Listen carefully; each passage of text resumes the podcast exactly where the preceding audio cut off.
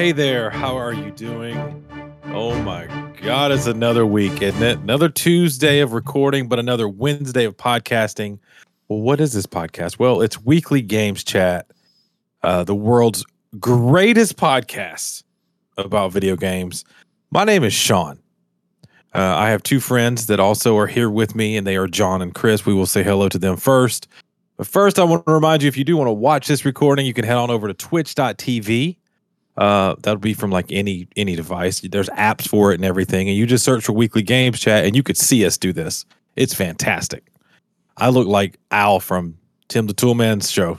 Taylor today. What'd you call me, Chris? I called you corporate Al Borland. Yeah, Al Borland. That's what's up.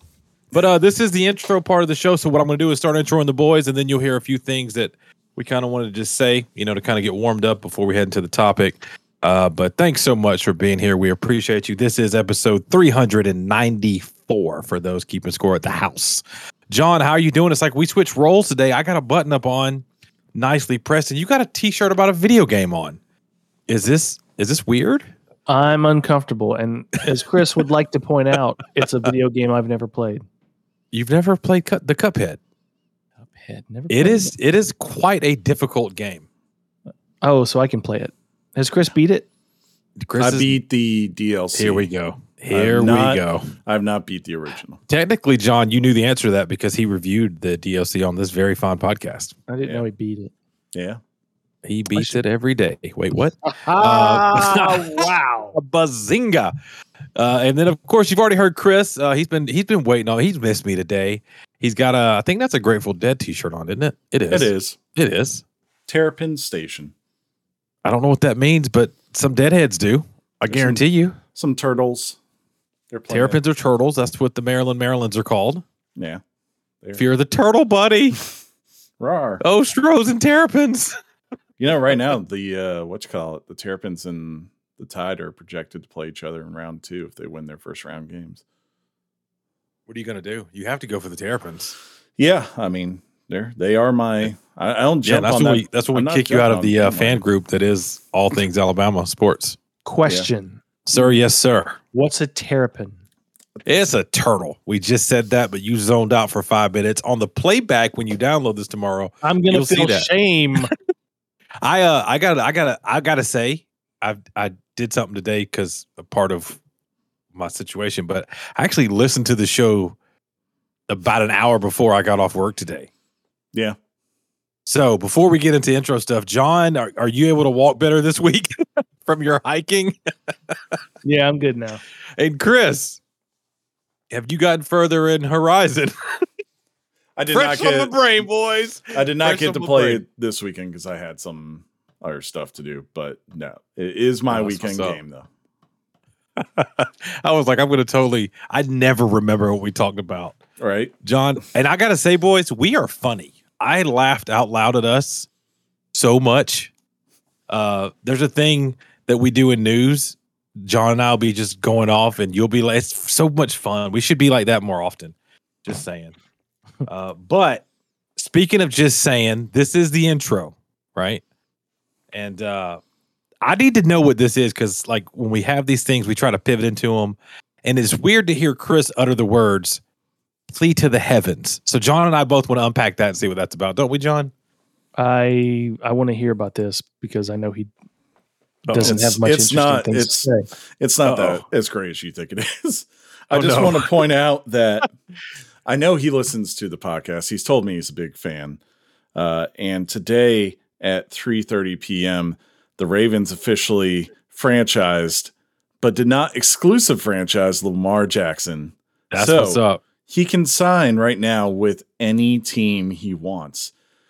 And I would just make a plea to Mr. Jackson, super fan, Lamar Jackson head boy, number one fan of Weekly Games Chat. Everyone knows it. He's here every week, you know, silent but lurking in the chat when we do the live stream. Please consider the town that is 45 minutes south from where you've been just destroying the NFL for the last, 5 years. I think we would be a great fit. We got Eric Bellamy for you. You know, he took Patrick Mahomes to a Super Bowl.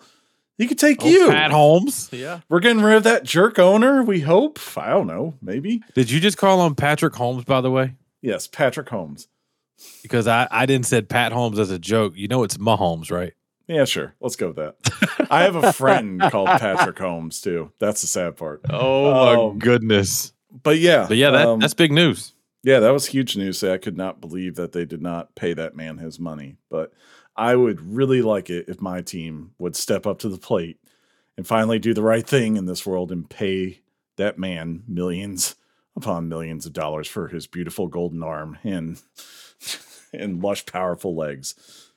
Well, we'll see. That's going to be the story. I think Aaron Rodgers and it came out today that the Jets, along with the Packers and Aaron Rodgers, are in quote unquote talks. That's kind of a big thing, but everybody was waiting to see how that tag would.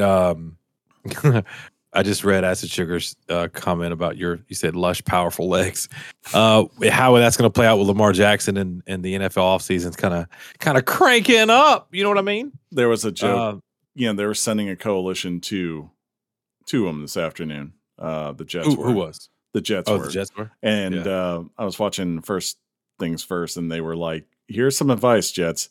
Turn that jet around and head to Baltimore ASAP and get Lamar Jackson instead. But I don't know. We'll see. I see this in chat. What up to Mike in the chat? We see you over there. I saw this too kind of come across the clicker. Like apparently when the brackets get announced for the NCAA tournament, it was last year that Tom Brady came out of retirement. He unretired, right? Sure. So the joke would be, how funny would it be if he did it again this year? And then all of a sudden people started speculating that what if he goes to the Dolphins or I don't know. I think he's done. He's done, right, Chris? Don't you think? Based on how his video appeared a couple of weeks ago. Yeah, I'd say he's done. He's done. You know, to kind of put it mildly, it's the end of an era, really. That was pro. That was not bad. You almost caught me off guard there. John tuned out as soon as it realized he was. Yeah, sort of football, NFL, blah, blah, blah. End of an era. What? That's my shtick. So, Sean, Chris. Yes, sir. It is the end of an era. Are you quitting the show? Is this it? Are you quitting on the intro of 394?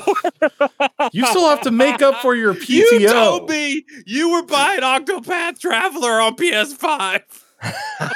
I should probably do that. But I find myself wanting to buy Spacer's Choice edition of The Outer Worlds. Oh. However, most importantly, guys, I'm not necessarily a car guy. You know what I mean? Oh, I know where this is going. Never been the guy that drove, the nicest car. With me, a car needs to have four freaking wheels and a seat. Get from A to B. Just A to B. You're not the guy who finds out that his Bluetooth stopped working and then really considers buying another car. Seriously, contemplates buying a new car. yeah, that was hilarious to me. I didn't say anything out loud, but when you said the Bluetooth, dude, it matters. It matters so much. Well, it's funny how, this isn't, look, you do you, and this is not a judgment, but I'll never understand how people can't stand to have the same car for more than 3 years. They got to switch it up. I'm not saying that's you guys. I don't think that's you guys. It's not me. Yeah. So, I mean, but I know people that are like, I'm just done with this. I want something different. And they never stop having a car payment. Sure. Me and my wife, Your wife haven't had a car payment in almost 5 years. It's been glorious. And we love it. Yeah. We've become addicted to it. But anyway, driving home Friday night and on my way home from picking up dinner, which is what I do. I'm Clarissa's Uber Eats driver. True. That's what I do. And John I'm driving behind this guy. And it's on an intersection that all of us here know. Right. And as I'm pulling up to the intersection, I see this guy with a Treadstone sticker. And ladies and gentlemen, if you don't know what Treadstone is, that's okay. It's a climbing gym that my kid works at. I thought it was has nothing to do with Jason Bourne. Yeah. I was about to say, I thought it was a CIA thing. Yeah. That's funny. And so I look at the sticker and I go, huh, he's probably leaving Treadstone. I know that place. He's coming from that direction. So oftentimes we as drivers, you might identify with this. You might not. Maybe you're an excellent driver who never does this. But when the left light indicator goes green, sometimes it triggers something in our brains that everything else is green and we can go. And you catch yourself seconds later and you realize, oh, that wasn't actually for me. It's a turning signal. It's just a turning signal. Well, the guy with the Treadstone sticker did that. Now, what you're supposed to do as the driver behind him is you're not supposed to use the guy in front of you as a cue for how to behave. You're supposed to look at the traffic light. Now, I should have looked in the traffic light and not him, but I looked at him. He was moving forward, which told me that the light was green. The light didn't tell me it was green. He told me the light was green. And I briefly looked to my left, and before I know it, I'm slamming into the back of this guy because he had that delayed response where he realized he wasn't supposed to go. And I plow into the back of him with no lube, ladies and gentlemen. It was hard, fast, and raw. And I'll actually maybe I'll post the pictures on the Discord channel. But I get out of the car. He gets out of the car. We fight. I lose. Hand to hand, John gets beat down. I got beat down. This guy climbs. Right. But no, we get out of the car. He says, "Are you okay?" I'm like, "Yeah, are you okay?" And he said, "Yeah, I'm fine." I said, "Do you know Aiden?" Which is my stepson. He laughs. He goes, "Yeah, I know him." I go, "Well, that's my stepson." He goes, "Oh, I was at your house last year." I'm like, "Oh yeah, I know you guys. Hey, well, good luck with your troubles. Bye." So he said, "Look, we can pull over to the Burger King, call the cops, unless you're good." And I went, "Oh gosh, well, I mean, is your car okay? Did I damage it in any way?" He took a glance at it and goes, "It doesn't look damaged to me. It's a piece of crap anyway. And if at the most, maybe I got some paint on the back of his bumper."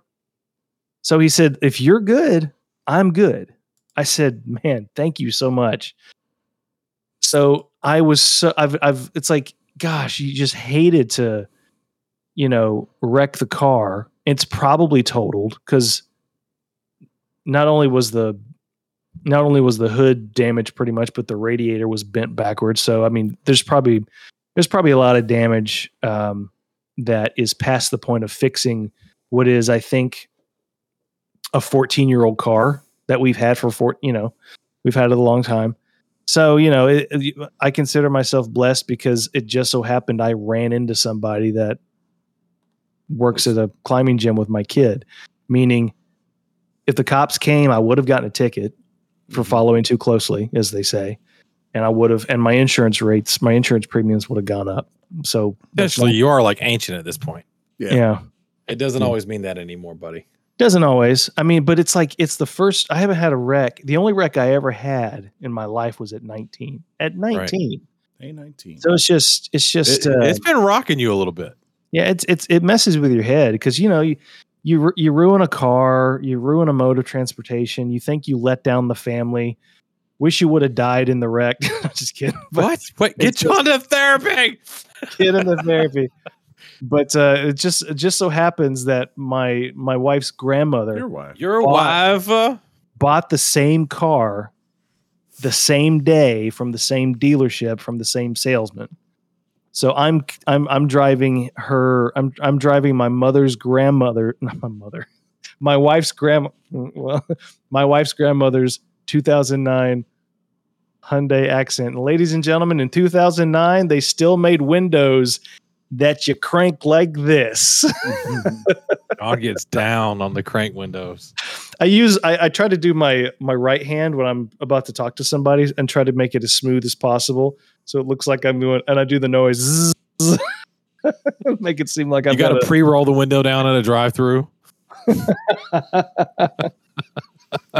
Yeah, that was a weird day because I had texted John actually last week too. If you guys remember, I brought up that I needed to get a copy of the Metroid game, the remaster. And I got it. I found it.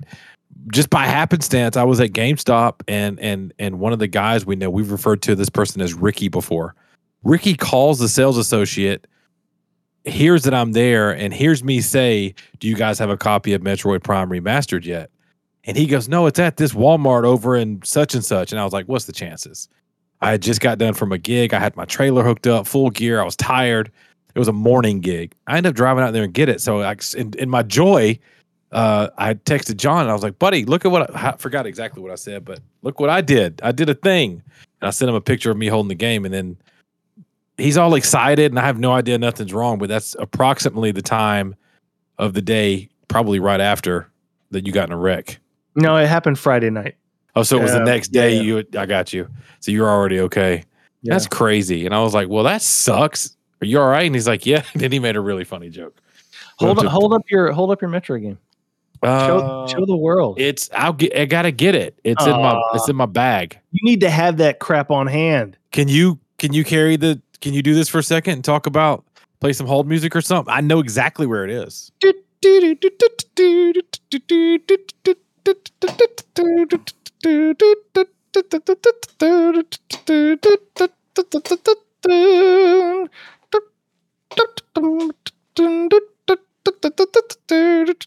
And we're back.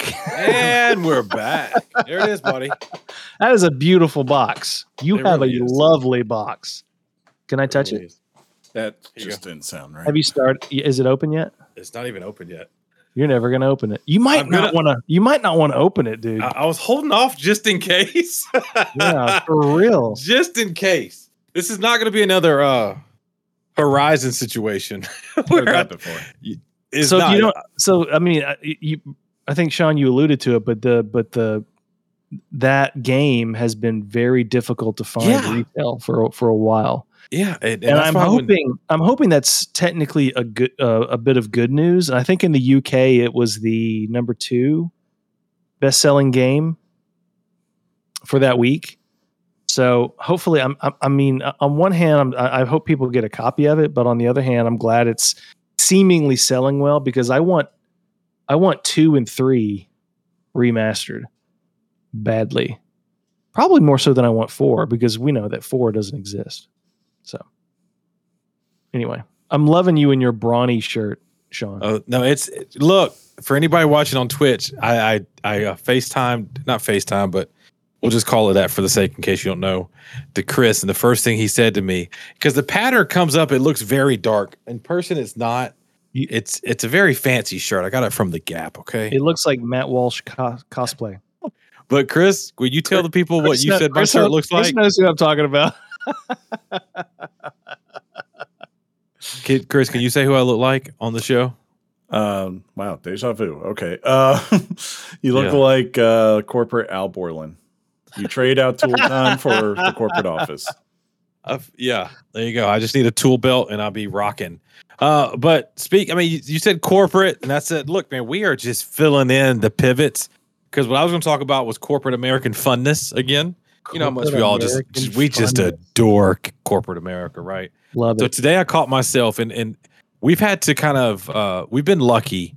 Anybody who listens to us, maybe you are not this lucky, or maybe you are, but our company kind of let us just kind of stay remote working for the entire pandemic. Wait, it's been very recent where they're kind of like, you got to come on back in. It's time. But we're really blessed because they're kind of keeping it. You've probably heard the term at this point, hybrid, right? I think that term has become very known, just in the world. It's crazy. Remote workers, hybrid, WebEx, just words that we didn't know in 2020 what these words meant. What are these words? What does this mean? But anyway, so that means I've had to go back into the workhouse, and in doing so, you remember how much you hate traffic. Are there no prisons? Are there no workhouses? Today was a very special day. I don't live like 40 minutes away from where I work, but that's how long it took me to get to work today. It was ridiculous. And then let's not say half, let's say a quarter, the last quarter of my ride, this tractor trailer, and we need him.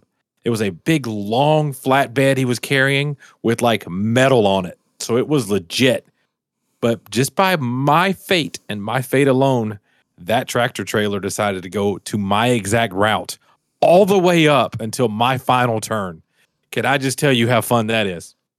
But then that's not even the fun part. Since my return, that we have these fancy chairs. You as a person probably have seen the kind of chair that my workplace has. Any workplace that buys chairs, you see them all over the place. They're very expensive chairs, and they're made so you don't get like a hurt back at work and stuff. Very, very good for you, right? Ergonomic. A hurt back. Right. You don't want to get a sciatica. Yeah, too late. But yeah, right. Too late. So, but the problem is they come in different sizes, right? And since we've been not at the workhouse for a while, these chairs have played like shuffleboard. They're everywhere. People have ganked them. People took chairs home because we didn't know when we were coming back. It's just a mess. And so if the chairs come in size 1, 2, or 3, I need a 3, not because I'm like 7 foot tall or whatever. I got wide shoulders. It's just the one I cannot fit in. The 2 is kind of like, this is tight. And the 3 is like really where I need, but the 3 is it's kind of a rare beast. And my manager was like, "Hey man, I'll put you in a request for your chair." Well, I've been at work now for 2 weeks, and I've been sitting in this chair. It's literally been hurting me. So today, and you guys remember this, anybody who's lived in corporate America or worked in corporate America, I went on a chair hunt. I was determined to find my chair. And right now it's very dystopian, Last of Us-ish out where I work, because there'll be like a section where like there's fireflies, right? And there's everybody's there. And then a few rows back, no one, just a ghost town. You'll see, like in this one cube today, we saw like a used rubber glove sitting on a desk with a stuffed animal of a clown with like an eye hanging off of it and like a Nerf basketball goal hanging up crooked. It's in like one cube. It's like an archaeological dig, man. It's and there's like disconnected keyboards and meese. I mean, it was crazy. Over on my world, it was the first day back for everybody. First of all, it was hilarious because I've been in the office for 1.5 years, going every day. Watching people get out of their cars as I pulled up that morning was hilarious because it was the grumbly faces as people were walking into that building going, "I don't want to be here. I want to go home and be in my jams." Yeah, you were like an anomaly. A lot of us, I mean, quite frankly, we got used to being in like our gym shorts and t-shirts, and it's not all we got used to. What?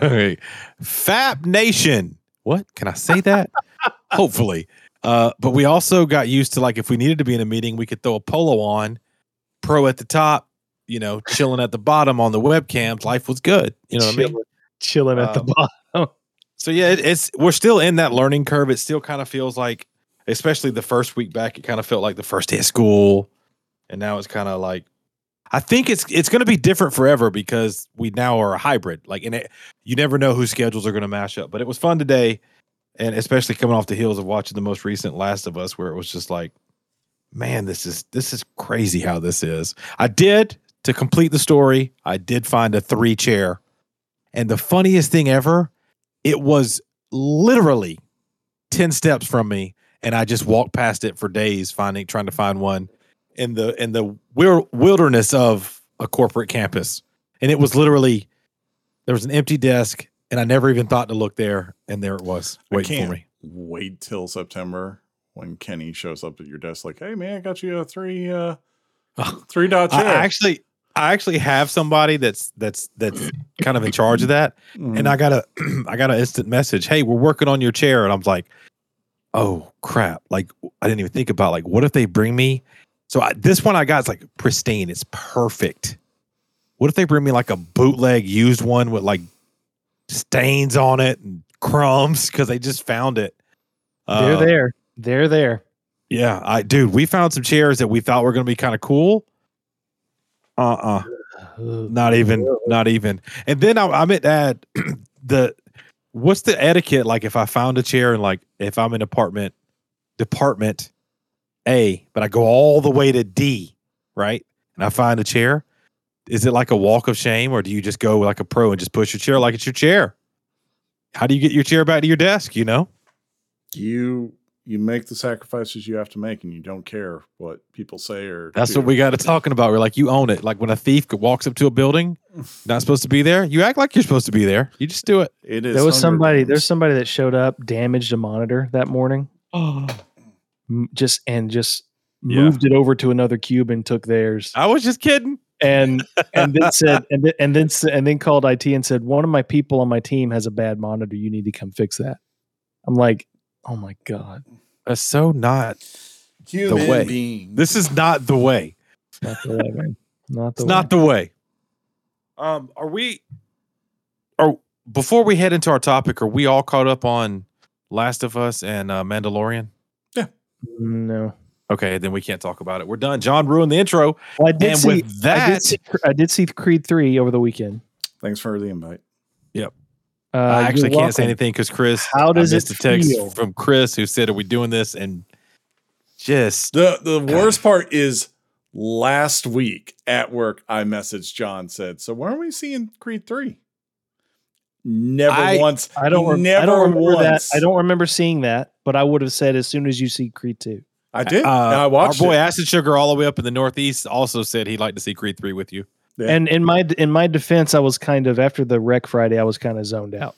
This was this was like Tuesday of last week. I sent this to you. That doesn't change what I just said. You no matter what, John. If we would have got you together, it would have been a. I told our friend Mike that this was a lie. I told our friend Mike that I had secretly set you up to be the surprise guest to Creed 3, and the reason I told him this lie is because he gassed us all up to go watch Creed and then just hit the eject button and deflated the whole thing. Gotcha. So it was, how was it? It was quite good. Yeah. It's like Rocky III and Dragon Ball Z had a baby. What does that mean? Clubber Lang and Dragon Ball Z. Got it. Not necessarily Clubber Lang, but the whole storyline of you don't deserve what you've got. Look at yourself. You fix yourself up, handsome. You know that. Would you ever? That's in Dragon Ball Z? Kind of, no, that's in Rocky III. The fight scenes are inspired by Dragon Ball Z and some other anime. I don't remember. Apparently, Michael B. Jordan's in the anime. Who knew? Yeah, I was going to ask that question. What movie was Hulk Hogan in? But Jonathan Majors, after seeing Ant-Man. And after seeing this, Jonathan Majors in both films was mesmerizing. He's on screen. He is good. He is really something. He is good. Really something. I mean, to me, there wasn't a whole. It didn't seem like there would be a whole lot to this character other than a plot device to move the story forward. But he took this character and made something out of it. I swear, man, he's one of the most dynamic actors I've seen on screen in a long time. Nice. If you like those, would you go watch it again with us? Because we still want to watch it. Yeah. Yeah, I'd like to see it again. I had some issues with it here and there, but a second watch would probably be helpful to look at that again. We might have to make that happen. Eat some popcorn together, you know? Some popcorn. Candy. Oh, and there was they called the fire department when I got to the theater. Did you run over like a black cat? Like what's happening? When I pulled up, they evacuated the building. I was having a bad week.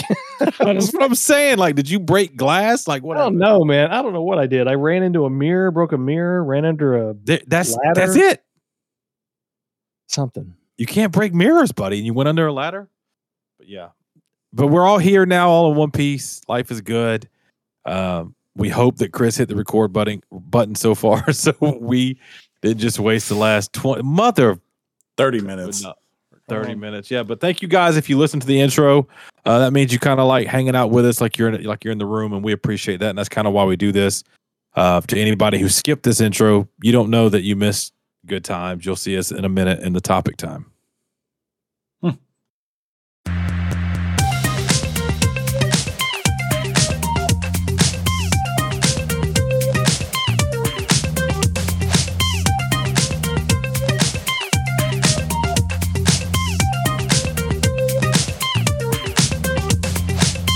Ladies and gentlemen, we did it. We have made it to the topic time of episode 394. Whether or not you went to the time marker we gave you to get to here, or if you sat through that entire intro, regardless, we're all here. Let's get cozy. Let's turn down the lights. And now I'm going to do what I do best. Let John tell it. And I'm going to shut up so Chris can do what he does best and introduce this topic. The topic is...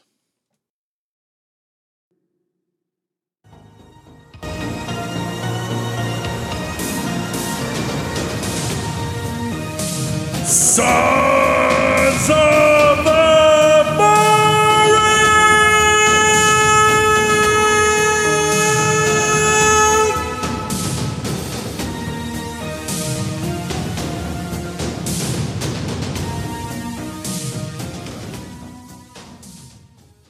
Had to let that play. Yeah, you know why? That's when you want to know why we want to fight you. It's because you let your song go like 2 seconds longer than our songs because it's your song. And that bothers you? That's called pretentious. Uh-huh. And that's why we hate you. Continue. Okay. Yeah, Sons of the Forest. Did not play The Forest, but this is the sequel to it. Was not really sure what the heck this game was. I thought this was like a Rust, but with horror. For the longest time, for some reason. What? Rust. I heard it too. Horror. Horror. With horror. Yeah, last week when I actually heard you say that this was a sequel, I was like, wait, what? And yes. So that's pretty cool. Yeah. But, you know, this has been, I said this week. I knew, though, The Forest was a very popular game on Steam. And I had heard Sons of the Forest was coming. I didn't know when, but the one thing I knew in my mind was like, this game is going to come out in early access, and whenever it happens, it's going to probably be played by a lot of people. And sure enough, as John reported last week, was it 2 million, right? People have already bought the game, and it had like pretty high concurrent user data on Steam. So it is definitely already a success as far as the developer is concerned. And that's really good concerning that, again, this is just the early access of the game. It's not even final. But I have to say, for someone who's never played the first game and has played a fair share of early access games, man, oh man, this is one of the more polished ones I have seen in a while. I love a good polish. 8.5. Which to... the point of that, Kerbal Space Program 2 came out the same day, also in early access, and I did play Kerbal Space Program 1, and apparently that game has got a ton of problems right now and is really pissing off the fan base from what I've read, so I held off on buying that until we get a little bit more finished copy of that. Totally thought you were just mispronouncing Kirby's Dreamland. No. Gotta be honest, thought you were mumbling... Nope. Didn't know there was a Kerbals. Yes. It's quite fun. Yeah. You put them on spaceships. You realize you're not good with physics. You're not Neil deGrasse Tyson, and they don't make it to space, much like Japan did today. Wait, what? Yeah. Japan tried to launch a rocket today, and it failed in second stage. So they had to blow it up. This was right. We're only laughing because it was an unmanned rocket, Chris. Correct. Is that right? Yes. Okay, Jesus. I thought Chris had done lost it. No. Like, Japan failed. Suck it. No. But yeah, what sold me on this was actually another podcast I listened to.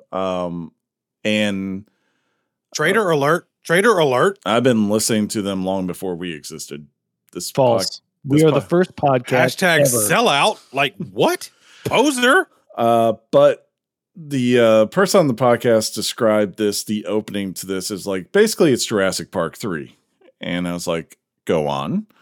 And he said, instead though of being in a plane that crashes on an island with dinosaurs, trying to rescue some rich people, you're instead a SWAT team in a helicopter that crashes on an island trying to rescue some rich people. So, yeah, that is the setup. And sure enough, as soon as you hit start on this game, you will find yourself, you're in a helicopter with your other squad mates, right? You're all in tactical gear. You look like you're planning to go in to execute a highly tactical mission, and, you know, got your guns, gear, everyone's ready to go. You look down at your laptop dossier and you see there's this rich couple called the Puffingtons, I believe is their name, and they it's like something like puzzling, something with a P, which does play into the story as you go along. But them and their daughter, they've been missing for like 2 or 3 weeks, and of course, as soon as you close that laptop, something hits the side of the helicopter, and next thing you know, we're free falling down, boosh, crash. You're hanging in a tree. You see the pilot get out, and he's not too good at getting out of the helicopter, so he just falls about 50 feet to the ground. You're like, well, that's not good. Then you look up, and you do the classic, you know, grab the strap that you're hanging by, you take the knife out. You wake up the first time, there's a mysterious guy in front of you with a gun, but luckily he doesn't shoot you. But when you wake up again, you find yourself in one of 3 locations on this island. There are 3 spawn points: the mountains, the beach, or the forest. And you quickly try to start making heads and tails between what the heck is going on here, how the heck you're going to survive, where the hell are your teammates, because the only person you see is that pilot on the ground. He doesn't look like he's having a fun time. His name is Kelvin. He's going, and there are buckets of gear around you that have spilled out of your helicopter, right? So, of course, you start to go. You get a backpack. You start to gather these things. Eventually, you go over to Kelvin, get him stood up. Kelvin at one point had a lot of career aspirations. You know, he was a pilot. He was on high op missions to an island. He seemed to have it all going for him. Let's just say, Sean, is he talking about a game? Yeah. Let's just say that post Kelvin falling out of this helicopter, Kelvin's running about 20% of where he used to be. Like, you know, Sean, you should be thankful it was just road rash when you went down. Kelvin and broken bones, Chris. Don't leave out the broken bones. Yeah. Kelvin is at best coming in at like making Forrest Gump look like a genius now. Isn't Kelvin like a measurement of some sort? It is. But luckily for you, Kelvin can still follow simple commands. So if you just take out a piece of paper and you write, "follow me" on it, and slap it to his chest, he'll look at it. That's right. And he'll go, okay, yeah, I could do that. And he'll follow you. You were telling me about Kelvin. That's right. If you write, "go pick some sticks up, Kelvin," he'll go pick sticks up to his heart. Kelvin rules. You know. He can even master things such as fishing for you, which is very helpful. But yes, you're on this island. You don't really know exactly why these people were on this island. You don't know what this island is, right? It just looks like something kind of straight out of the Pacific Northwest, right? Very tall redwood trees around you. In the center is a very high mountain that has a snowy region. And then you also have beaches at the edge of it. And really from here, I think the biggest thing that is probably going to determine where you go right away is, are you playing alone or are you playing with friends? Because I think if you're friends, the first thing that we do in these games, aka tree punchers, is you figure out how do you punch the tree to get the resource to start building things so you could start improving your life, right? You know, you start out with maybe just a basic hut and basic defense for the night. And then the next day you get a little bit more and you build up maybe you build a crafting bench, right? None of that is really required in this game. Which is crazy because you thought this was going to be very, like you had mentioned, Rust-like. And I want to make this is history that has been made, by the way, as you continue your topic. Mm-hmm. It's the first time you've ever said tree puncher and John didn't say anything about it. He just went with it. He finally gets it. My thinking is I was pretending. I don't know what it means. If I just keep going at 10,000 miles an hour, he can't stop me. That's my theory on this one. Okay. So I've done a couple of starts on this because, you know, with this kind of game, something completely new, I didn't want to go read up on anything, right? I just wanted to see what is it? Like, how is it interacting with me? Kind of like, Sean, the way we did with Valheim last year. And it very much has that Valheim thing of just like, you never know what you're going to discover next. But whereas maybe the horror for us when we played Valheim was us going around the corner and going, what the hell is that big blue thing? We shouldn't probably go near that. And then Mike goes, no, I'm going near it. And then we all die. Leroy. In this, it's a little bit different. So you start as you know, you're starting in this basic area. You get a couple of things, right? You get a backpack that comes with a hatchet, right? You've got some duct tape, maybe some battery, some pills so you can heal yourself, and maybe a couple of MREs, right? So that you can have some food for the first day in a tarp. And, you know, you got also a nice little guidebook that will show you how to craft things. And also any condoms? wait, is the guidebook different? I guess it technically is than your dossier. Yeah. Right? Yeah, no. It's just like a nice to like at first it'll show you like half of it is like, hey, if you go in and gather this kind of resource, you can use it to start building these things. And the other half of it is, hey, if you want, we can show you, you can lay out like a prefab of something like a log cabin, and it will tell you you're going to need to go get like 75 logs from the forest to build this thing. And you just take those over and toss it the little prefab that's staying up there, and it will slowly construct the cabin for you as you give it the resource it needs. Right. So, which is really cool. It's like really helpful early on to kind of understand how the building and all that works. In my first couple of playthroughs in this, you know, as I said, I approached this just as I haven't played with someone yet. But I just approached this as I would any other, like Minecraft or something else. I'm like, build shelter, begin to do things. So I'm walking around this wood, and I'm looking for food, you know, things like that, and getting sticks and rocks and taking out my hatchet and chopping down the odd tree and like scouting out locations of like, where would this be good? Like, you know, obviously I want to build somewhere near water so I can have that every day and things like that. All of a sudden out of nowhere, I hear, yeah! And I'm like, I got headphones on. I don't get scared of games, you know. You know, like I'm famously the guy here who, like, when he plays Resident Evil or whatever, like, man, yeah, I'm like, whatever. Yeah, this like scares the hell out of me more because you're just on an island. You're like, I don't know what the hell that is. It's a son of the forest, yeah, right?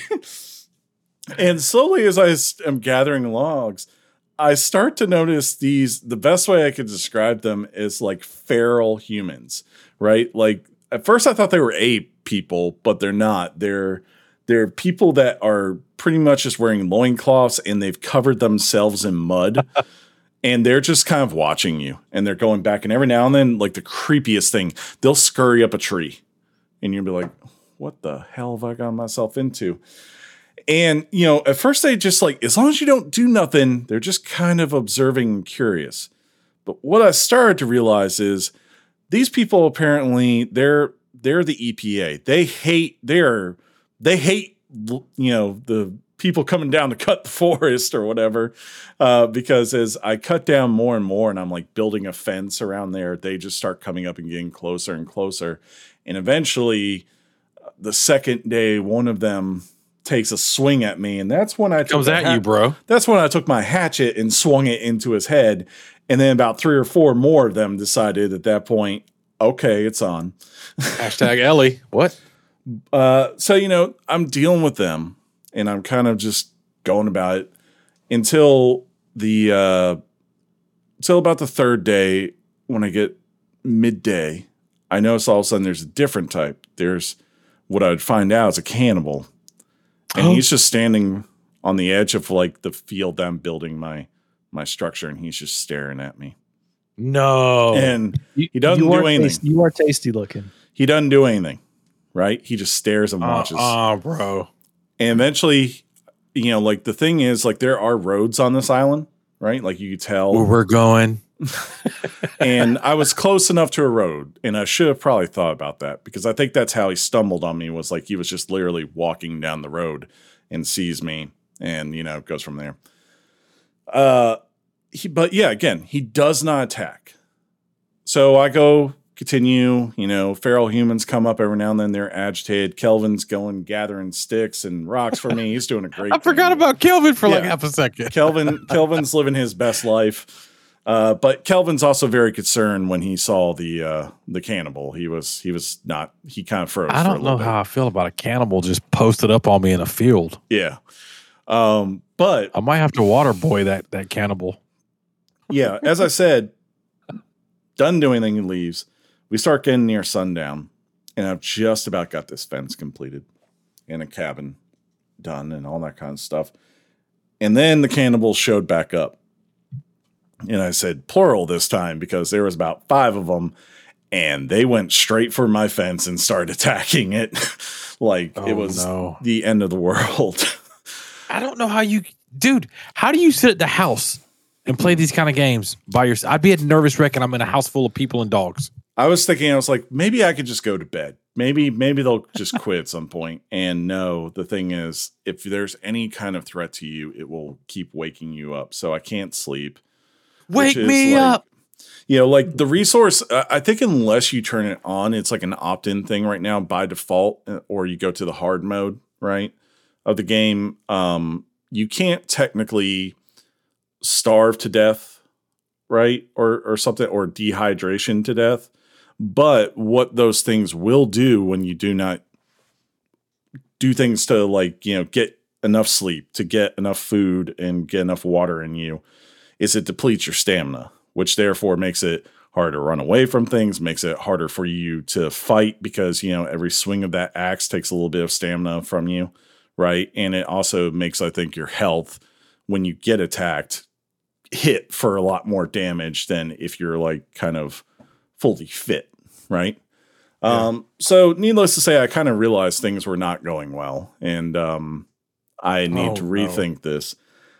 So I played around and kind of did the same thing still, and I had an idea of how to get around it the second time. I was like, no, still isn't quite working. And I was like, wait, how about this third playthrough? I just play it different, because I noticed, like, the thing that I noticed was it wasn't until I started building that these two entities started caring about me, right? Right, like you became a problem. And I think, like, this is, like, what's so interesting about this. I think if you're playing with friends, the goal is to build things, right? Like where Sean and I can be out there getting the logs, and John can be maybe searching for certain other types of resources at little abandoned camps that you find, right? And maybe Mike's setting up hunting traps for us, right? Like you could do that here. And the challenge might be over time to kind of, you remember, Sean, like how we would do, like where in Valheim, we built ourselves like a village, right? We had a couple of houses. We had a main lodge for our stuff. And at the same time, it was defended enough, like when things came through, we all had the ability to kind of rally and use our resources to repel it, and then rebuild up the defenses once again, so that we could journey into the forest. By yourself, though, it's a completely different thing, because it's really hard to go and manage all that by yourself. So the third time when I played this game, I more so just approached it as a guy who was stranded on an island, right? I had a tarp, and every day I could take that tarp and I could put 2 little tree logs up, and that would be my tent. And I would sleep there, and I would take it down in the morning. I would build a fire every night to cook my fish and my rabbits and whatever else I had caught. And I really started using the other thing that you get when you start in the game, which is a GPS. And that GPS has points of interest on there, right? And I started going through, and sometimes I would come up and it would just be like kind of like the survey stuff that you see for like when people are going to build stuff. And I would be like, why is this a point of interest? And I would look down and I'd say shovel. And I would be like, oh, I need a shovel to get here. So I need to go find a shovel somewhere on this island. Well, you know, I keep exploring, and eventually I come to a point of interest. that looks like a cave. And when I drop down into it, I start going to explore it. All of a sudden, there's a hatch. And I was like, oh, this game is lost. Now I'm in. Now I'm in 100%. When he says lost, John, he's talking about the greatest TV show of all. False. And it's in here that you start to realize, one, there's a lot more going on. Like, you know, it's not just these crazy cannibals and ferals. There's a whole nother storyline. We got to go back. But, you know, you start to expand out and get new tools. And it becomes this thing where you have all these points of interest and caves throughout the map that you can go to and hunt for both resources like, you know, stuff to eventually make armor or to make time bombs. I've got like 30 watches that are sitting back at in my backpack right now that I could just use to make a time bomb whenever I want. You can find like a 3D printer to make things like, you know, arrows and other, you know, kind of like tech mesh, which can be used again for armor and things like that. But more importantly, eventually you can get to the point where you start to feel ballsy and you don't just go into the points of interest caves, which generally lead you to hatches. You can go into actual caves themselves. And John, as you being the horror fan of the show, I think you would love and both be terrified by this because they go 100%. Like, this is where the horror factor is. There are things in those caves that are creepy as hell to look at, and they are hard to manage because like it does everything like where you can have a torch in one hand, your hatchet in the other, but that torch only really gives you so much light, you know, mm-hmm. like it's as torches do, or you can do like I do and eventually find a flashlight. Get a flashlight. Yeah. And that makes life a little bit better, except it ain't like an endless freaking flashlight. It runs on batteries. Yeah, but it better not run out like 5 minutes. Survival horror batteries or just regular batteries? Right, survival horror batteries last 3 winters. Survival horror batteries last 2 minutes. Yeah, like when you're in the like deep, you. When you're in the deep darkness of these caves, and all your junk off, and you like look up and you see some creepy thing off in the distance, and you're like, uh-oh, because you then just start to see the flickering. You're like, oh no. That's when you turn around and run. But that's the thing. These things, these underground caverns, they're fun, but they are terrifying in a way that you have like, so as I said, when you're on the main island, you have your GPS, right? Mm-hmm. And you can kind of guide and figure out where you are. When you go in the caves, that doesn't work. And the fact of the matter is there's no good lighting in here, no matter how you cut it. And they are huge. And like to get some of the like key items in this game that you're going to need, like where you're going to hit a wall as far as if you want to see progression in the story, right? You have to keep going down. So like at first I was like, oh, this isn't so bad, you know? And it was like a couple of like these weird goon guys that don't have a face. They're just running around going, rah, rah, rah, and they come up to you and you swing away at the hatchet and you're like, yeah, thanks. Then we got to walking around Snatchbot guy. Like he's got a big snatch. Wait, snatch? Yeah. Like snatch. And he sits there and he can shoot things at you and he can come up and go like snatch attack. And that wasn't fun. The creepiest of all, I think probably was the little babies that fling themselves at you. That was when I started to get a little disturbed because I was murdering babies. It wasn't a clinic. Chris Rock joke. How did we not bring that up? I don't know. Yeah. But anyways, you know, but I keep going down in like, yeah, further and further into this. And like, as you keep going down, the other thing is there are branching paths and you kind of have to decide which way am I going to go on this? I mean, like, you could easily spend a whole day cycle and then some in one of those caves, just trying to find everything. And because it's so dark, unless you're like really scurrying every little part of the ground, you can easily miss some pretty good items that you can pick up in there. So, you know, it's some work to go through those things, but it is a blast because I mean, it's just like it. I said for years, I wanted a Lost video game and I was like, oh, this is kind of it. Like there's mystery. Like every now and then I'll find a piece of paper on the ground and I'll read it and it will give me some idea of like the company that had this island and things they were doing on it. I'll find things like within the world itself where when I start looking around, I'm like, this doesn't seem to fit in with everything else that's going on this island. And I'll discover something else and it will tell me from a big picture view of like what I'm walking on at that moment. And I'll just be amazed. I'm like, oh, okay. That explains why I saw X, Y, and Z over here or why this was happening. But yeah, it was a blast. And like, the thing is you could do that. And I've never once since I've gone into this mode of the game had to deal with the cannibals or the feral humans, right? It was completely optional, but I also feel like now because I've gathered so much resource and built up so much equipment over time, right? Mm-hmm. That if I wanted to now would be the point where I could go and spend like 2 or 3 days on this island scouting locations and go, that's the dream home for this village. And, you know, start to craft things that make it a lot easier for me to build up something by myself and maybe manage things. You know, like, I don't know, a gun. That would be a nice thing to have to deal with. Or Kelvin. Yeah. Kelvin is, Kelvin. Sorry.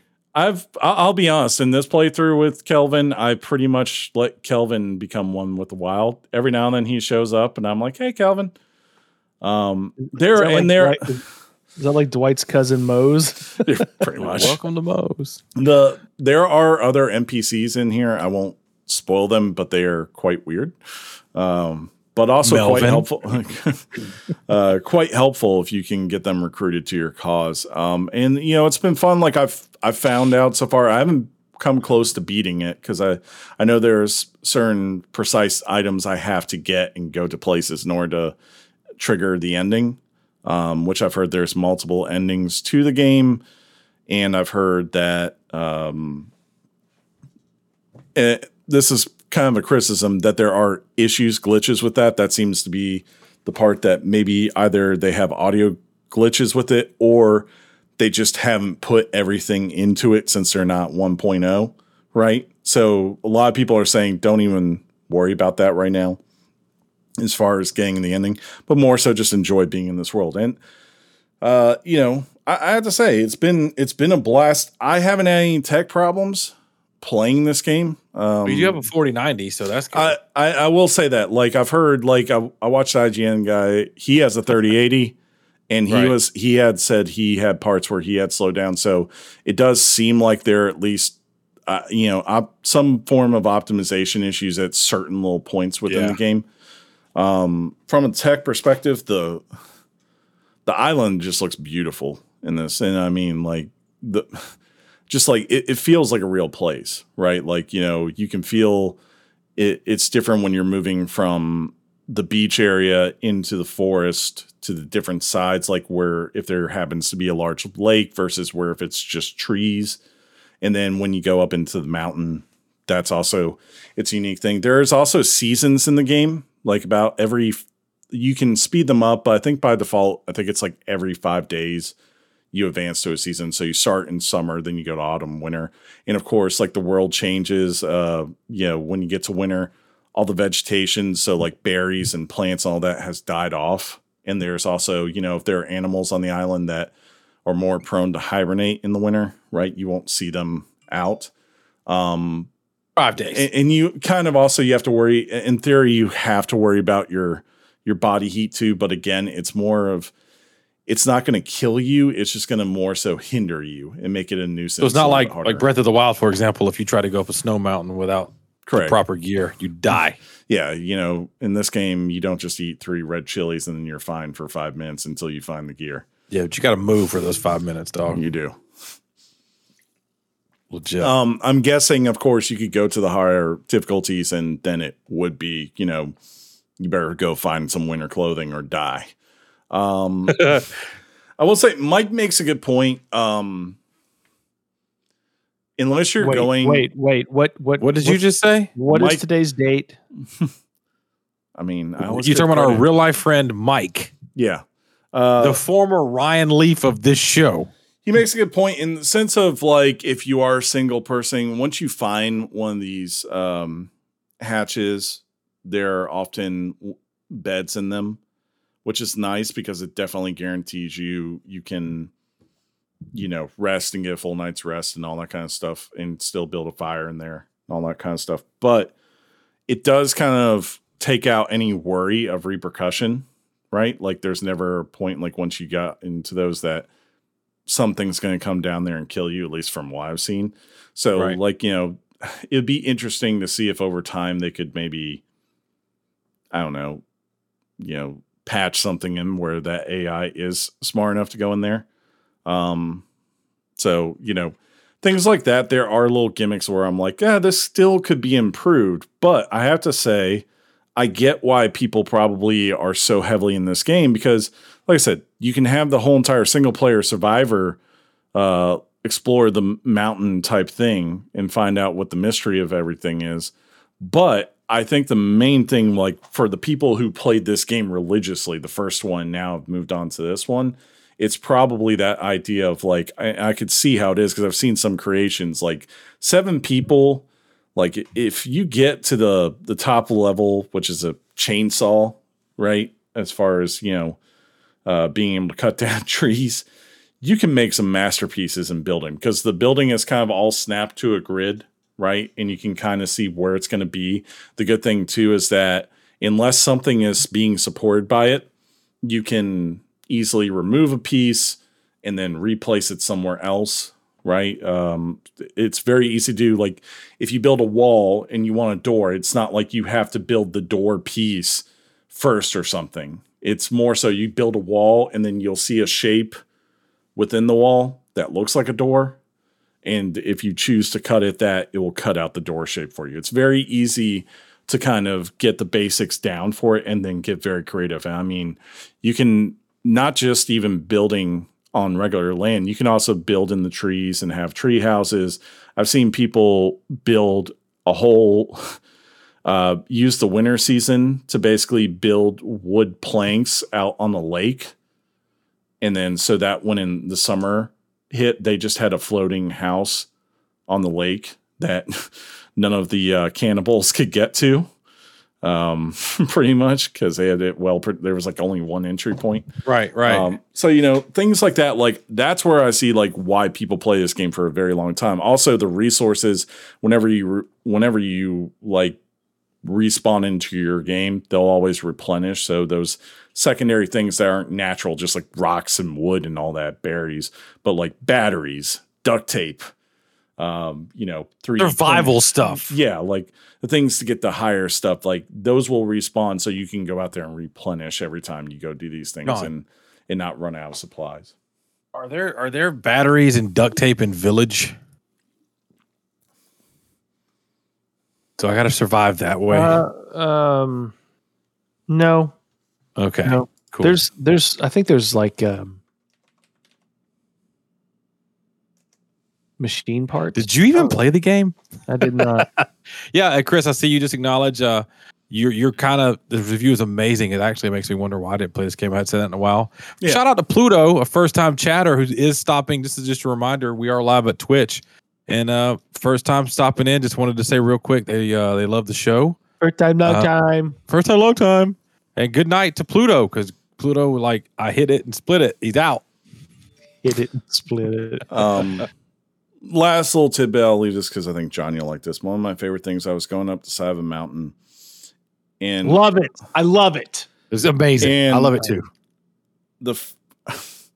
I see this weird thing that looks like just a pile of human skin. Mm. What? Why would I love that? And I walk up and I start walking. I'm like, what the heck is this? And all of a sudden, it wasn't just one. It was like 4 of them. They pop up, and I realize it's the feral humans hiding and blending into the rock face by using human skin. And they screamed at me and ran away. And the funny thing is, if you want, John, you can cut the skin off of creatures and wear that too. So you could do that. Can you eat people? You very much can. So is this a John game? I don't know. I think you would have fun, especially like if we played together. I definitely think you would have fun. What was the name of the game we were making like hamburgers with people? What game was that? Ravenous Devils. Oh yeah. Yeah. This is like that on steroids. Yeah. But yeah, it's a blast. I really am. I'm hoping to get a couple of friends. Jeff's inquired about this game. Mike tried it, but didn't want to wait for me to play. So he's already moved on to Dying Light 2. So I think I've already lost him, but I've got one or two other friends who are looking at it. If you guys get to, hey, let's get together and we'll play it. From my understanding, the servers work great. So, that's good. Always like to hear that when it comes to these kind of games. Never know what you get online. True. I guess. Officially ask you if you're ready to? I think I'm ready. Toss a Richard out there. I would say that right now, Sons of the Forest, at least early access Sons of the Forest, is probably an 8.5. Yeah. I called it. I'm from the future. You can't just on the playback score. On the playback, you'll hear me at the beginning of this say 8.5 out of the blue. Mm-hmm. That's what's up. You're not good at predicting them though, because y'all thought I was gonna for some reason was gonna trounce like Dead Space, and I was like 9. Did you hear you? Also, last week you thought I was gonna give Call of the Mountain a 10, and I didn't. So you're not good from that either. I knew it would be a 9 or higher. Boom. Dakalaka. He's on fire. Right? But yeah, 8.5, $30. I would tell people, because I'm sure the price is going to go up whenever this hits. I like Minecraft did. Yeah. So at the very least, if you are interested in this, go grab it now and, maybe try it for a little bit. If you want to wait to maybe be optimized and all that kind of good stuff, just let it sit. And then when 1.0 comes out, you have the game. You didn't have to pay $60 for it on day one of its official release, which is pretty cool. Nice. I like it. Yeah. Hot off the press and straight to your ears. Weekly Games Chat presents the news.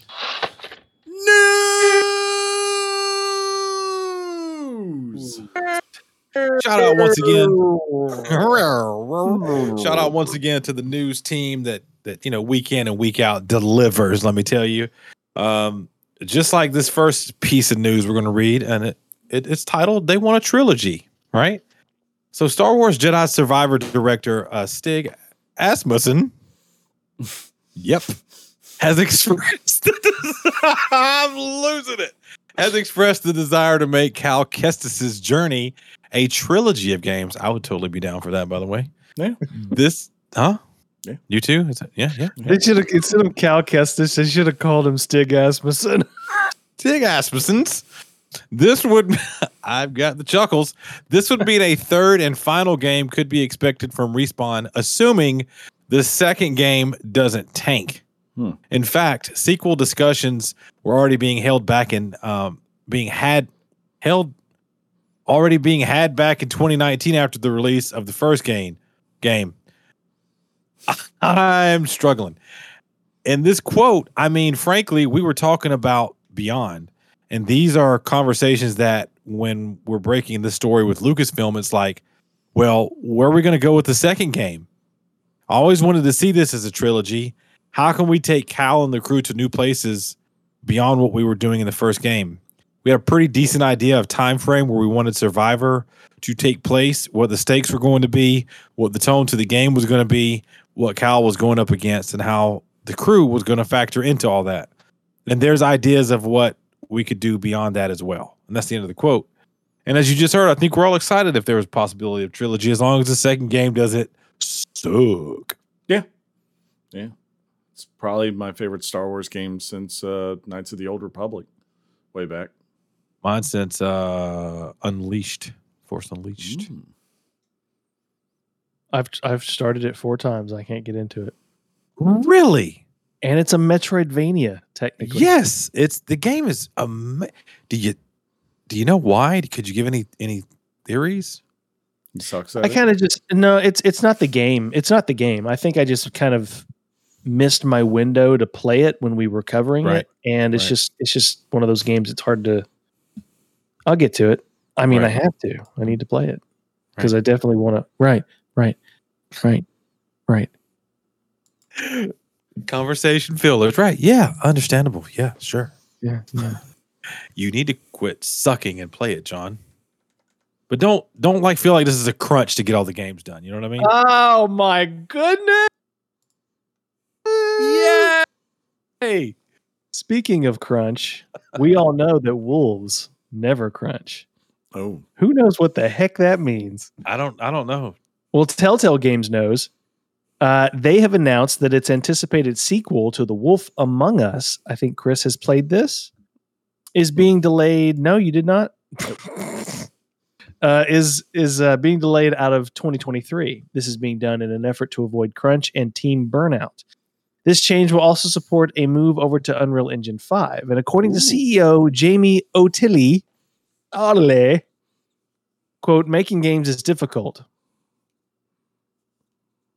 Oh, there's more. And they need time to be right. And it doesn't do any of us any good to ship something that's not ready, end quote. We look forward to what the game has in store in 2024. I thought you'd played this, Chris. I apologize. What? Sean, did you ever go near this? It's like of the OG Telltale games. It's probably the only one I didn't play. I want to say this game...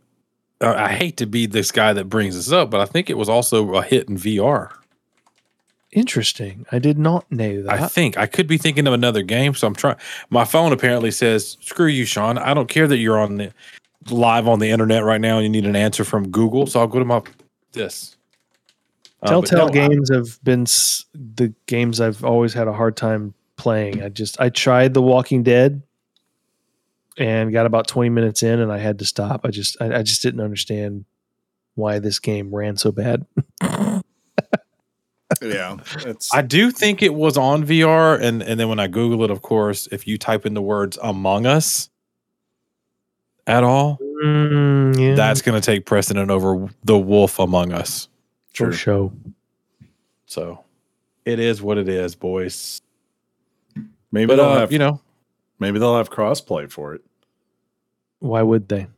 I mean, yeah, it doesn't make any sense. I got nothing else. Why would they do that? You know, it's not like it's Redfall or anything. Well, speaking of Redfall and crossplay, according to new reports, you will be able to play Redfall with your friends regardless of what platform you play on, as Arcane Studios has confirmed that crossplay will be available on all platforms.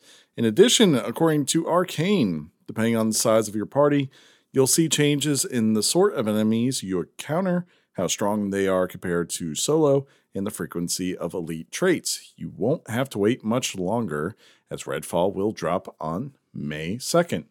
So, John, you could play on your Xbox, and I could play on my PC, and we could have a grand old time. I'm playing on my PS5, and I'm not going to be playing with anybody who's not playing it on their PS5. Oh, wait, John. Do you have Redfall? No. Oh. And neither does PS5. That's the I know, right? Oh. I was confused because I'm also only playing it on PS5 now that I get the joke. I can't wait, though. I'm excited about this one. Yeah. They had a trailer a couple of weeks ago. Who knew I was excited about an Arcane game? There was a trailer a couple of weeks ago like when I realized that it wasn't really a Left 4 Dead game, and it was more of a Borderlands type thing. That I was like, oh, okay. I could definitely be down with this. What's wrong, Sean? Did I pass out? It feels like y'all aren't currently talking about Redfall anymore. Oh, we are. Yeah, we're talking about Redfall. Okay. How y'all doing? You're in an accident. I really was. It's 3 years ago, man. It was fine. Mm-hmm. I'm sorry. I was delayed. This is amazing.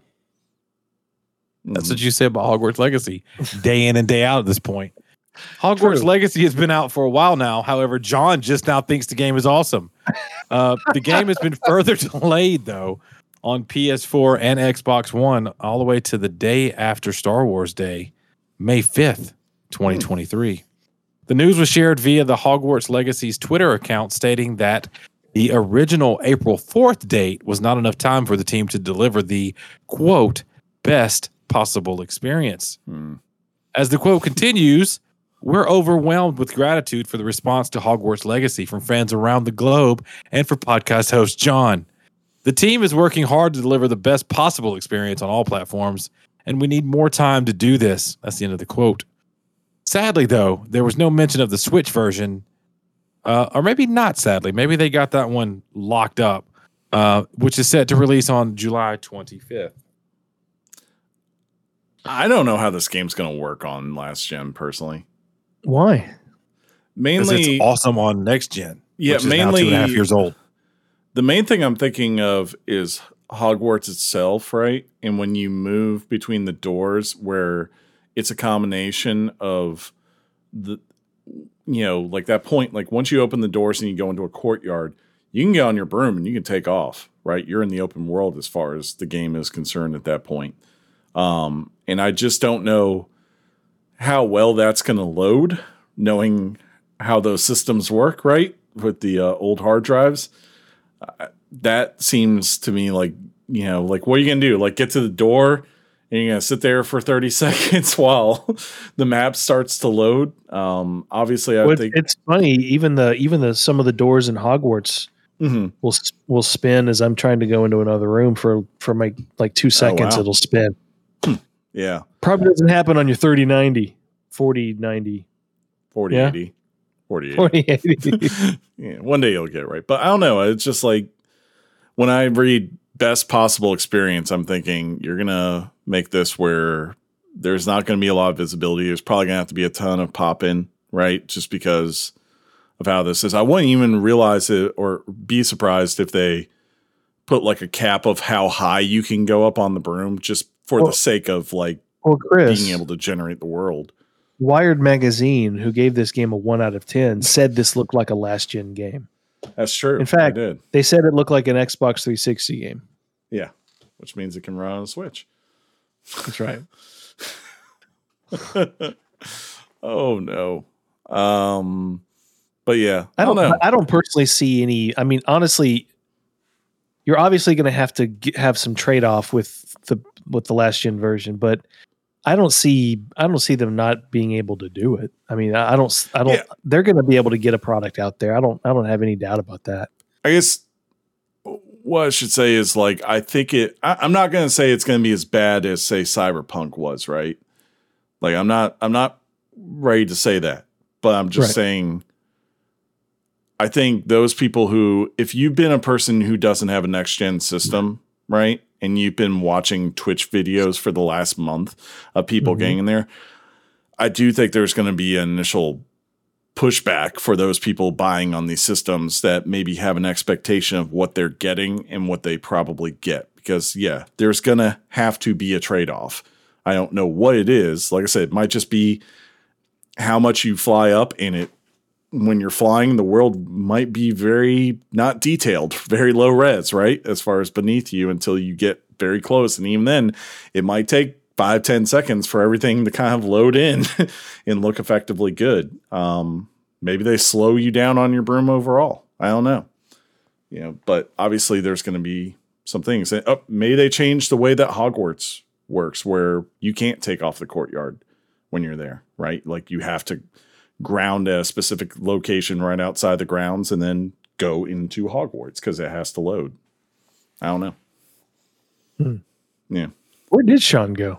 Yeah, I don't know. Maybe he got folded back into something. I think that's you. It might be. Hold on. Yeah. 1, 2, 3. Yeah, it's me. I hate it when it gets folded back in though, you know? Yeah. Oh, there it is. Especially for Irish guys. Luminous Productions, the developer behind Forspoken, will be absorbed back into Square Enix to continue work on AAA games. According to a recent Twitter post, quote, beginning on May 1st, our talented team will join Square Enix to deliver new, innovative gaming experiences to players across the globe. Between now and then, we remain entirely focused on Forspoken. We are currently working on the previously announced patch to address overall game performance and the DLC. We all like a good patch. In Tanta We Trust is on track for release this summer. Thank you again for your patience and support. Sean, I don't want to put you on the spot, but Chris was talking about if we can go back to the previous topic. Chris was showing concern about the PS4 Xbox One version of Hogwarts Legacy. Do you think there's anything to worry about there? But how it's going to look? I kind of agree with him. I mean, the game just seemed like it chugged a little bit in spots, even on the PS5, and it's supposedly optimized, and you can choose performance mode versus blah blah blah. So I'm not trying to be ugly. Sometimes you just gotta not put a game on a previous system. I understand we're in a weird place because we had a pandemic and certain things weren't available to get for the longest time. But there are like millions of us who have PS5s. Yeah, Sean, I know immediately there's more that have PS4s and Xboxes, but I mean, you're putting a lot of stress on this team now to make sure it works right, and then you're going to give them a bunch of crap if it doesn't. You know, I do think there is some concern, but I'm excited to see it happen for those who need it, and I'm tired of seeing the coming soon box at GameStop for Hogwarts Legacy on Switch. Can it just be here now? I'd actually if it's good, I'd like to just go ahead and buy it on Switch. That'd be cute. But Forspoken, as we've read this bit of news, the developer behind that is going to get sucked back into Square Enix and be like, "Yeah, you didn't really do nothing for us." I still plan to play this game at some point, maybe if it goes on sale. But what are you eating? It looks delicious, tacos. Especially in your mouth. Tacos. Tacos. Mm. Yeah. I don't know. Because I think in the beginning of the year, this might have been one of my most anticipated, I think. Mm. And I still want to give it a chance if the price is right. Because she's fine. But I always thought it looked cool. So I wish the team best of wishes. Hopefully they get another chance to do something like this in the future, but it doesn't look good for them. It's not like they're going away, but you know, it almost seems like a punishment. It's one of the weirdest tales because, you know, this is the studio that did Final Fantasy 15, right? And this is why they got to make this studio, was Final Fantasy 15 success and how well it was received. And I will say, I think people often forget in the lead up to that how many delays Final Fantasy 15 went under, and like the rebranding of it, because it was, I believe, Final Fantasy something else. I can't remember what it was called originally before they rebranded it as 15. And even with this, yeah, thank you, Mike, versus like 13 versus, wasn't it? Or something like that. But it was, yeah. Mike said it was Final Fantasy 13 versus. It's like even here, you know, I would love to hear the tales of what went on, because I know, like, I don't think we'll get a lot of that just because it's Japanese culture and they're very tight-lipped versus, you know, a lot of the Western developers once. If things go bad and people get away, usually you start to get more details of what went on behind the scenes. The only thing I've heard for this was like Gary Whitta was on the original premise of this game as far as setting up things. He's done a lot of big games. And like, he was like, yeah, I wrote the initial thing and I went away and they came back and wanted me to rewrite things. And I said, based on new things they changed. And he said, no, I'm good. And he backed out then. So, you know, it's, apparently this game changed a lot during development, and I'm sure there's an interesting story behind it, but I don't know. Yeah. I hope they all don't get laid off, but I'm sure it's not going to go well for some of them, at least.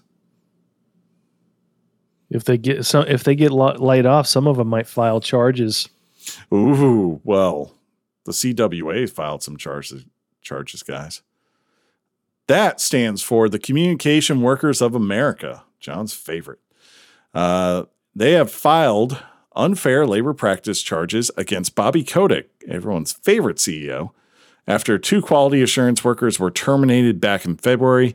The news comes by way of Kotaku that the employees were fired for using, quote, strong language in protest of Activision's decision to make some of its employees work from the office for at least 3 days a week. That's funny. Close to home. Two QA testers expressed their outrage using strong language. In response, management set up disciplinary meetings where both workers were fired in response to the employees' engagement in protected, concerted, and union activity. I think this is why they didn't want a union, John. Well, I'd be curious to know what their case is. Like, you know, like they got fired for using strong abusive language. I'm not sure. I'd be interested to know what their angle is when it comes to filing charges against, taking action against people's actions that were probably against company, written down company policy. I'd be curious to know what that's all about. Well, I guess the union is saying that they're protected with this as union activity. And I guess I don't know what their agreement is, right? That would be the question for some lawyers to figure out. Oh, the activity itself, I'm sure I'm sure it's protected. That they weren't fired because they were organizing a union and protesting. They were fired because of abusive foul language. Yeah, towards probably management at the company. I don't know. Maybe. Somebody's got to have it on their iPhone. Yeah. Anybody film it? Did anybody get it on their iPhone? I have no idea. Yeah, you know, but like I said, I'm sure some lawyers will get in there and they'll arbitrate this and. Hopefully they'll get some money, you know, and they'll move on with their lives. I guess that's probably about the best you can hope for. If you're that. My man says some lawyers will get in there and arbitrate this. That's what they do. He's not wrong. Arbitrate. Love a good arbitration. Yep.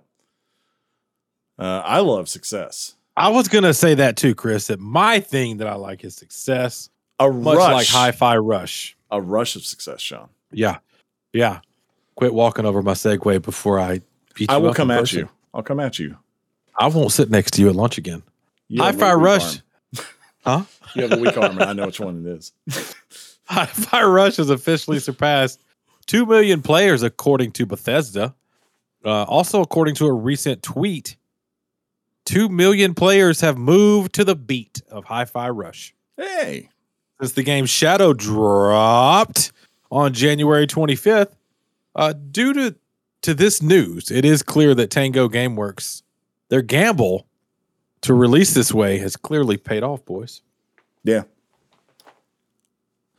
I know they can't do it with everything, but Microsoft should do this a lot more. Like, you know, that's one of the powers of Game Pass, where if it's not Starfield, right? If it's not Redfall, that's perfect, because I feel like Microsoft, for whatever reason, a lot of their stuff gets crucified in preview coverage over time, and like if there's ever a delay or anything. So it's like, hey, just keep it for these smaller things. I would say that's the right call. Like, if you've got a good feeling about it, keep it hidden and then wait till developer direct or whatever and say, hey, it's out today, go play it. And yeah, I mean, it makes us happy when we see things like that. We get excited, and then when it's good, we're like really excited. Exactly. That's gonna be funny though. Tango Softworks now never makes another horror game. They're like, that's it. Cashing out. Peace. They're just the anime music beat game studio now. Tango. Is it that time? I will say this. If you want to see something early, we got some good news for you. Find this week. Woohoo. Because it's Mario. Is this me? Yeah, it's you. Want to see it early?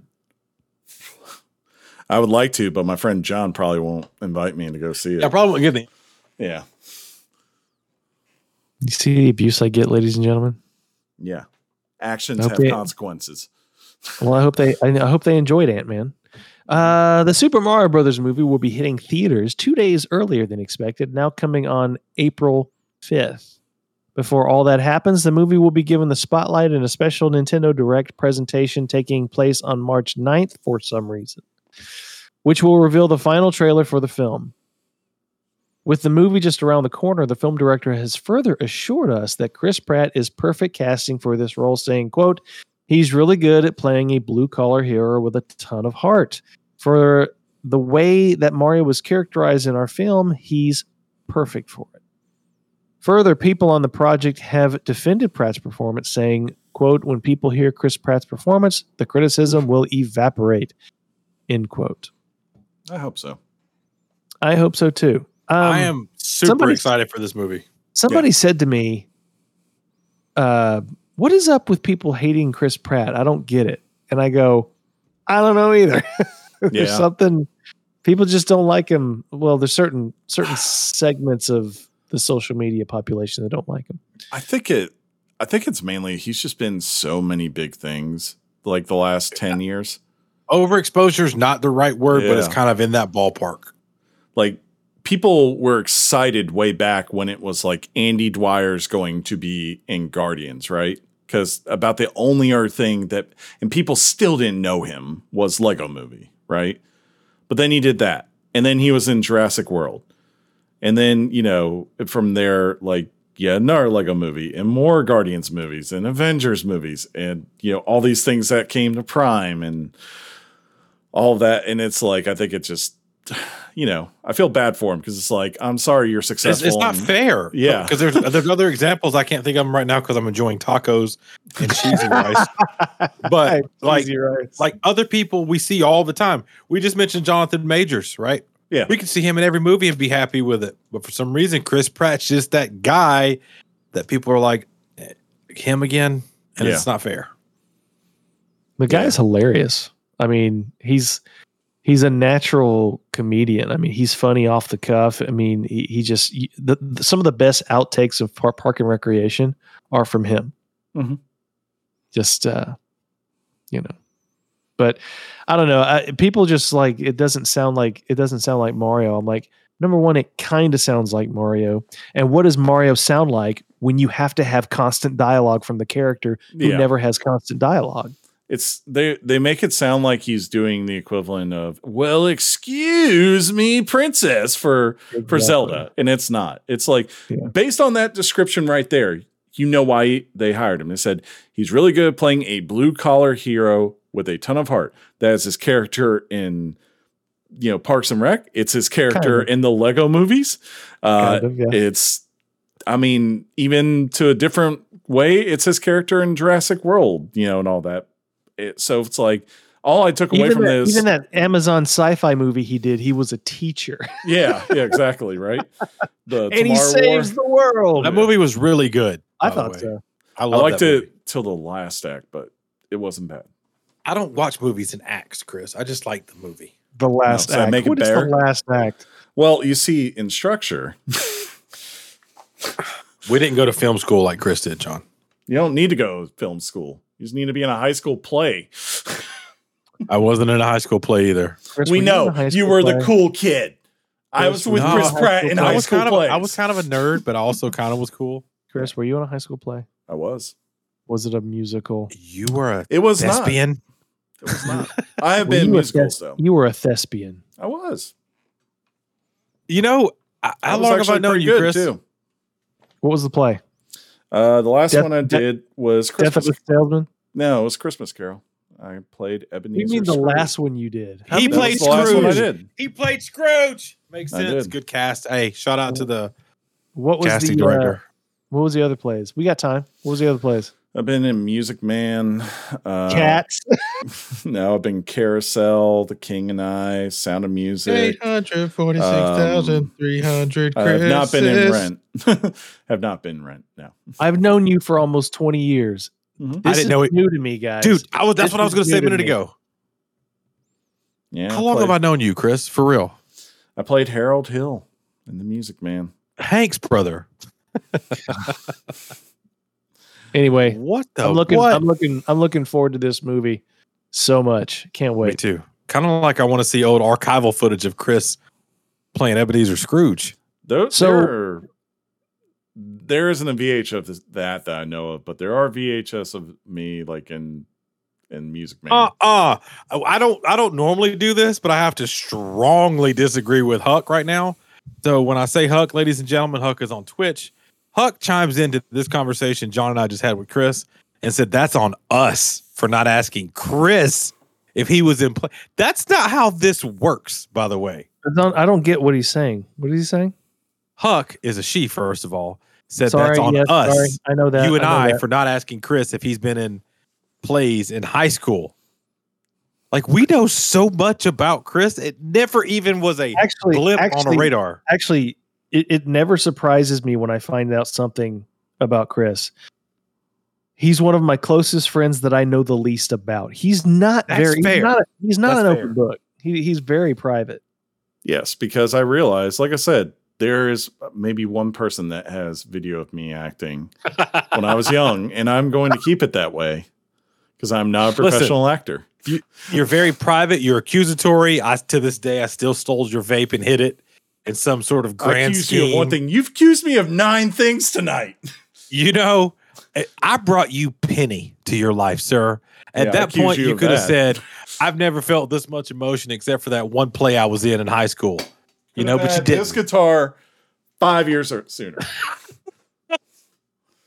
We could have, Chris. This explains so many things now.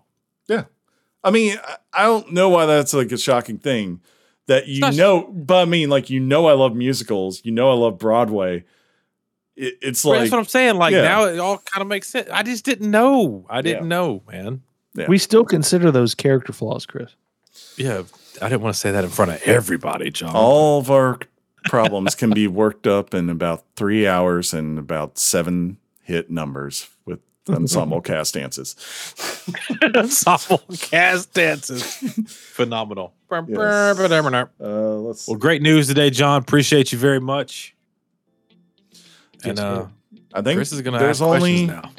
There's only one thing left to do, and that's wrap this up. Just to be safe. Oh, sorry. Never. Premature. Yeah, you all prematured that. Now I got to talk a little bit because it has kicked in, and here it comes. The 3, 2, 1. Here it comes. Oh.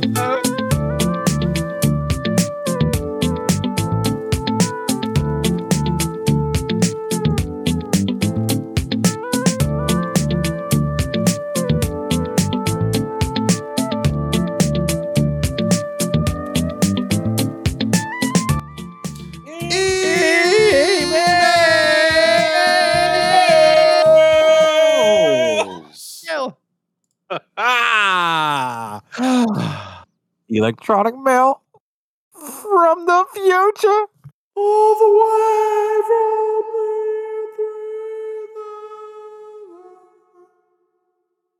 from the... That is awesome. Ladies and gentlemen, this is the part of the show you just heard us, or maybe you didn't because it probably peaked. But this is the part of the show we call emails because we lead off with fan emails. That's right. You're fans. We love you. And if you want to be a part of that conversation, you can do it. You can do it. Send an email to weeklygameschat@gmail.com, just like whoever the boys pick out to read first. STFU, Sean, because Alejandro said that. Oh. He wants you to shut the... Yeah, I know what it means, and now I have to find him and fight him. Gentlemen.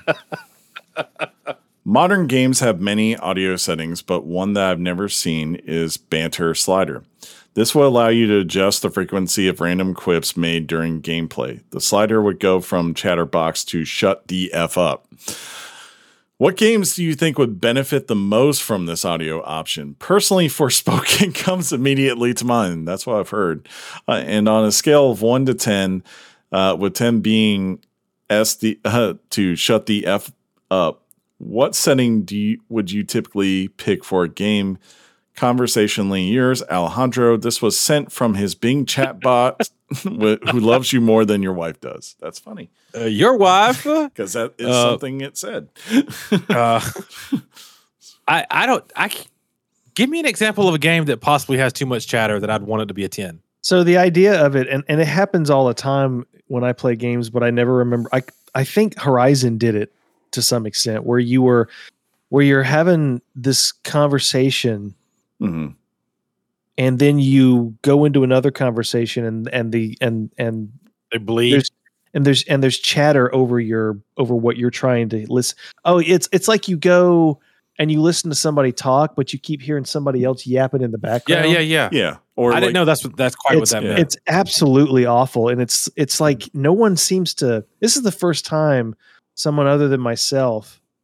Are we sure that's what he means? Yeah, does he just mean talking during the game? Yeah, if like you were in RPG, like again, Horizon, you just go to a city and you put the controller down. What's going to happen? All the people around you, you're going to randomly hear lines from them having conversations because of immersion, right? And I guess there is the other side of it too, where what he's speaking of like where you could be playing the game and the person is speaking basically in the third person, trying to give you hints of what to do. There's that side of things with it. I like that. So I'm probably in the minority. I would leave it as default. Okay. If it's it's a five. I just thought he meant conversations that overlap, that distract you from hearing what someone's trying to say because somebody else is yapping. Mm. It's hard to describe the circumstance, but it happens to me all the time in games, and it can be a very distracting thing. But you know, I grant that he's probably not talking about that. So I don't mind it if I'm just in an area. Like, yeah, I want to hear the guy when I'm in Skyrim say he took an arrow to the knee for the 900th time during my playthrough. But what I would agree with him, like I do want my characters to shut up as far as giving me advice of what to do unless I seek it. Like, I wish there was a button combination I could press that would tell them, okay, I'm stuck. Can you please give me some sort of, audio hint as to how I should proceed on this? Versus them because some of them are better about it. Some of them, they wait a good 3 or 4 minutes before they say something to you. Others are 20 seconds. You haven't apparently done the thing that they're looking for. They start making quips. Nice. Yeah. Nice. Yeah. So there you have it. Also, Alejandro, thanks for keeping that streak alive. I normally don't do this, but I want to read one email. That way John doesn't read it because it's kind of about John. Okay. So I'm going to go next. This will be the only one I read because in case there's Discord stuff or Twitter stuff. Sure. But this one is from Jonathan as well. And the title of it is Resume. Ooh. It reads, "Hey, boys. Hey. Submitting my resume to be a WGC employee. Uh-oh. We got us a payroll buddy. I want the job because I've never seen a company give as much PTO as Jess brother has gotten." I also felt like I should write in to add another John to the listener list. Yeah. Nice. I'm currently playing Hogwarts. By the time you read this, I'm sure the other listeners will say, enough about Harry Potter. Not our John, Willie. Greatest game ever. However, I wanted to address a question of another listener who said he never liked the world of Harry Potter. Funny enough, I think that was Alejandro. So he doesn't want to play the game. Just want to say that I felt the same way. Never liked Harry Potter, but I feel like this world was created for video games, and it's by far the best way to experience that universe, in my opinion.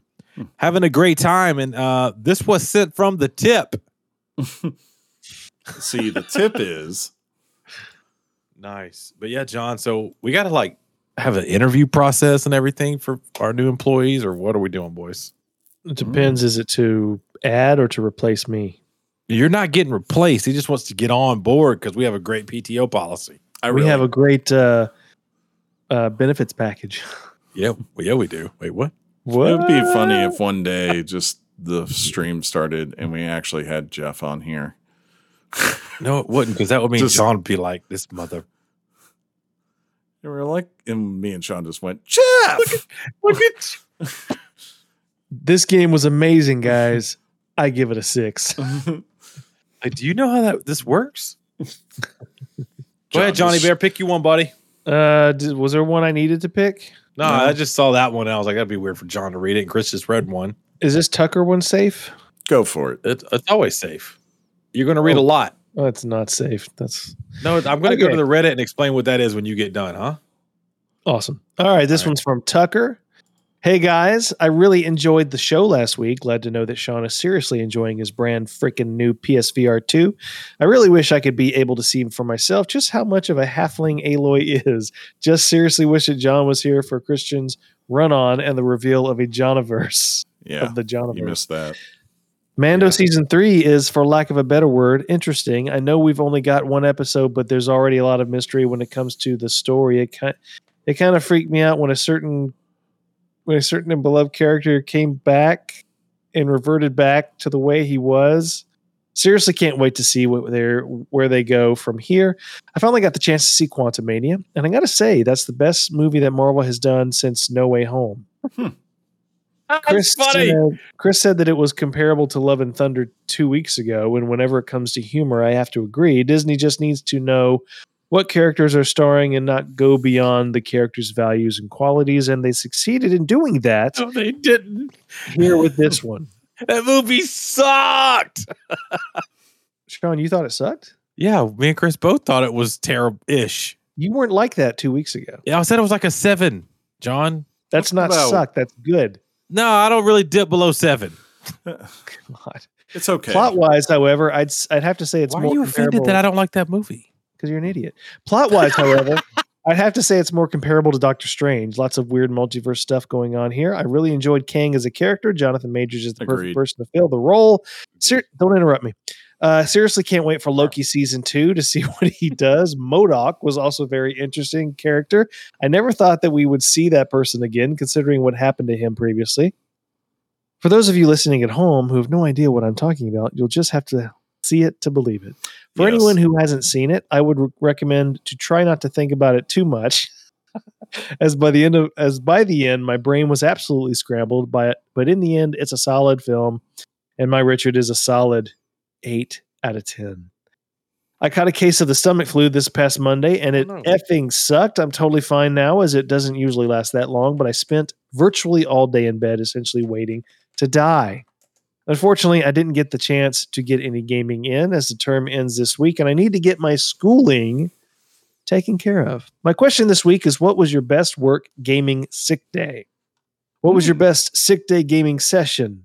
Thanks for such a great show, and I'll see you guys next week. Keep watching out for the little guy, fellas, and game on.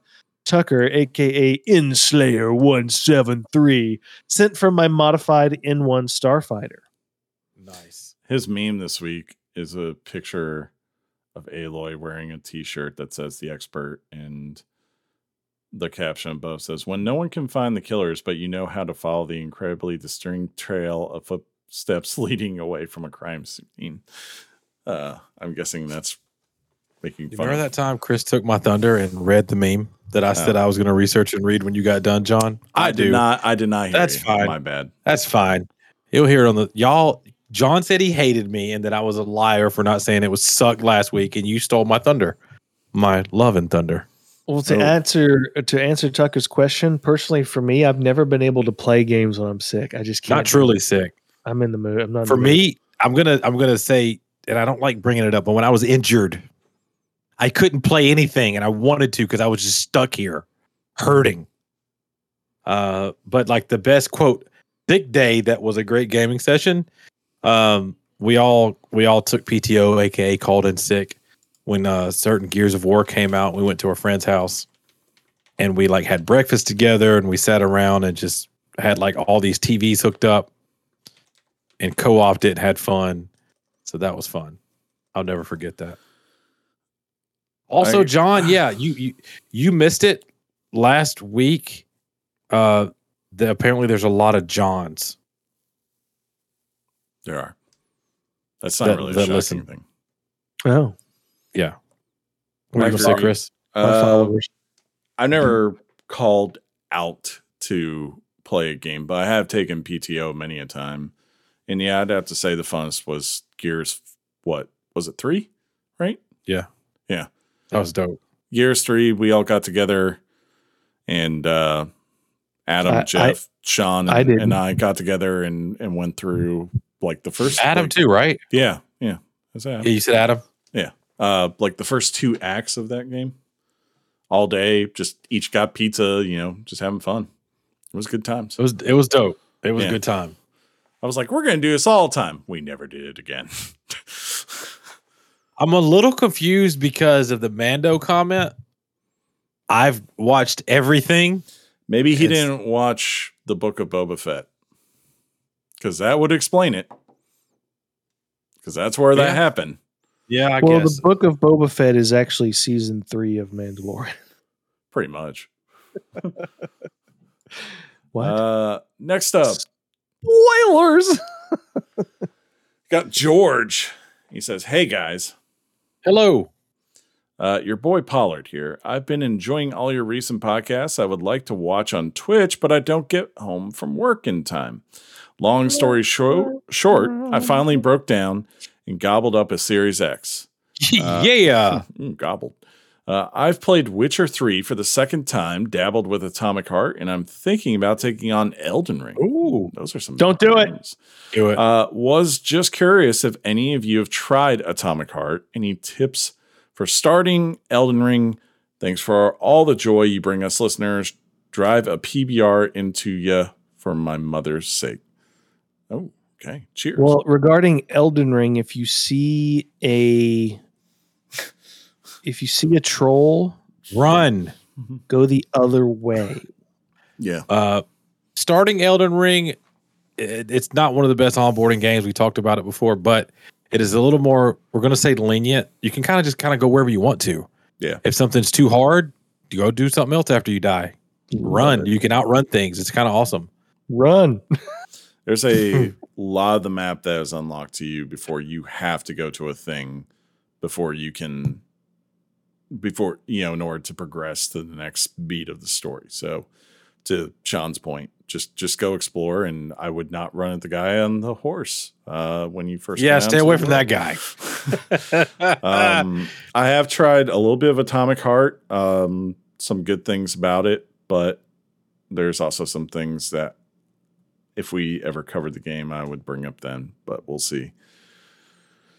Maybe I'll get back to that at some point. Give it a 5, John. He hates it. I'm going to play it so I can give it a 10. And love it. 10. Do whatever makes you happy. My third 10 of the year. Right? Hey, also, congrats on getting your Series X. Right? Yep. Nice. Chris was with me, by the way, John. I meant to tell you, we just saw on the same day in the same store, PlayStation 5, just right there. And we saw Series X just right there. I'm so glad that Chris is always with you, it seems these days. Well, he meets me for lunch, doesn't he? And he hangs out with me. You ever asked me to lunch? You wouldn't come all the way. That day, he actually came all the way to the great state of Alabama. When's the last time John asked us to lunch? And when's the last time one of us asked John to lunch, I wonder? Huh. Was it, no. Was this it two days ago? 294, we're done. It was 2 days ago. Imploded. I asked you to lunch, Chris. When? That time we went to Chick-fil-A? That was like a year ago, John. And have you asked me to lunch since? Sean, Monday. Yeah, I will have to say this. I got to say this. Chris and Mike, more than me ever, when we do our lunch that we did, they're always like, make sure you let John know. One of the two. Yeah. Or I reach out to you. Yeah. I will go, have you said something? John, I hate to do that, but it's true.